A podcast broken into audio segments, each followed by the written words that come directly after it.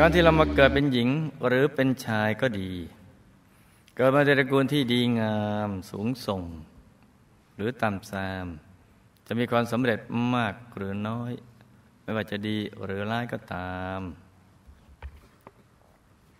หรือแม้กระทั่งเกิดมาจะมาหล่อมาสวย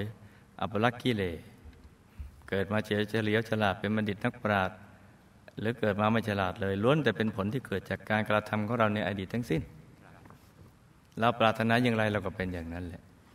แต่บางทีเราก็ไม่ได้ปรารถนาแต่เราไม่มีความรู้ มาทำอย่างไร จึงจะได้สิ่งดีๆเกิดขึ้น บางทีเราไม่เชื่อการเรื่องการเวียนว่ายแต่เกิดด้วยซ้ำไป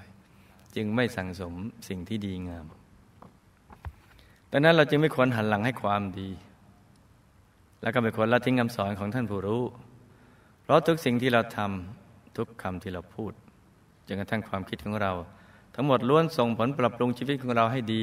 หรือเลวได้ทั้งสิ้น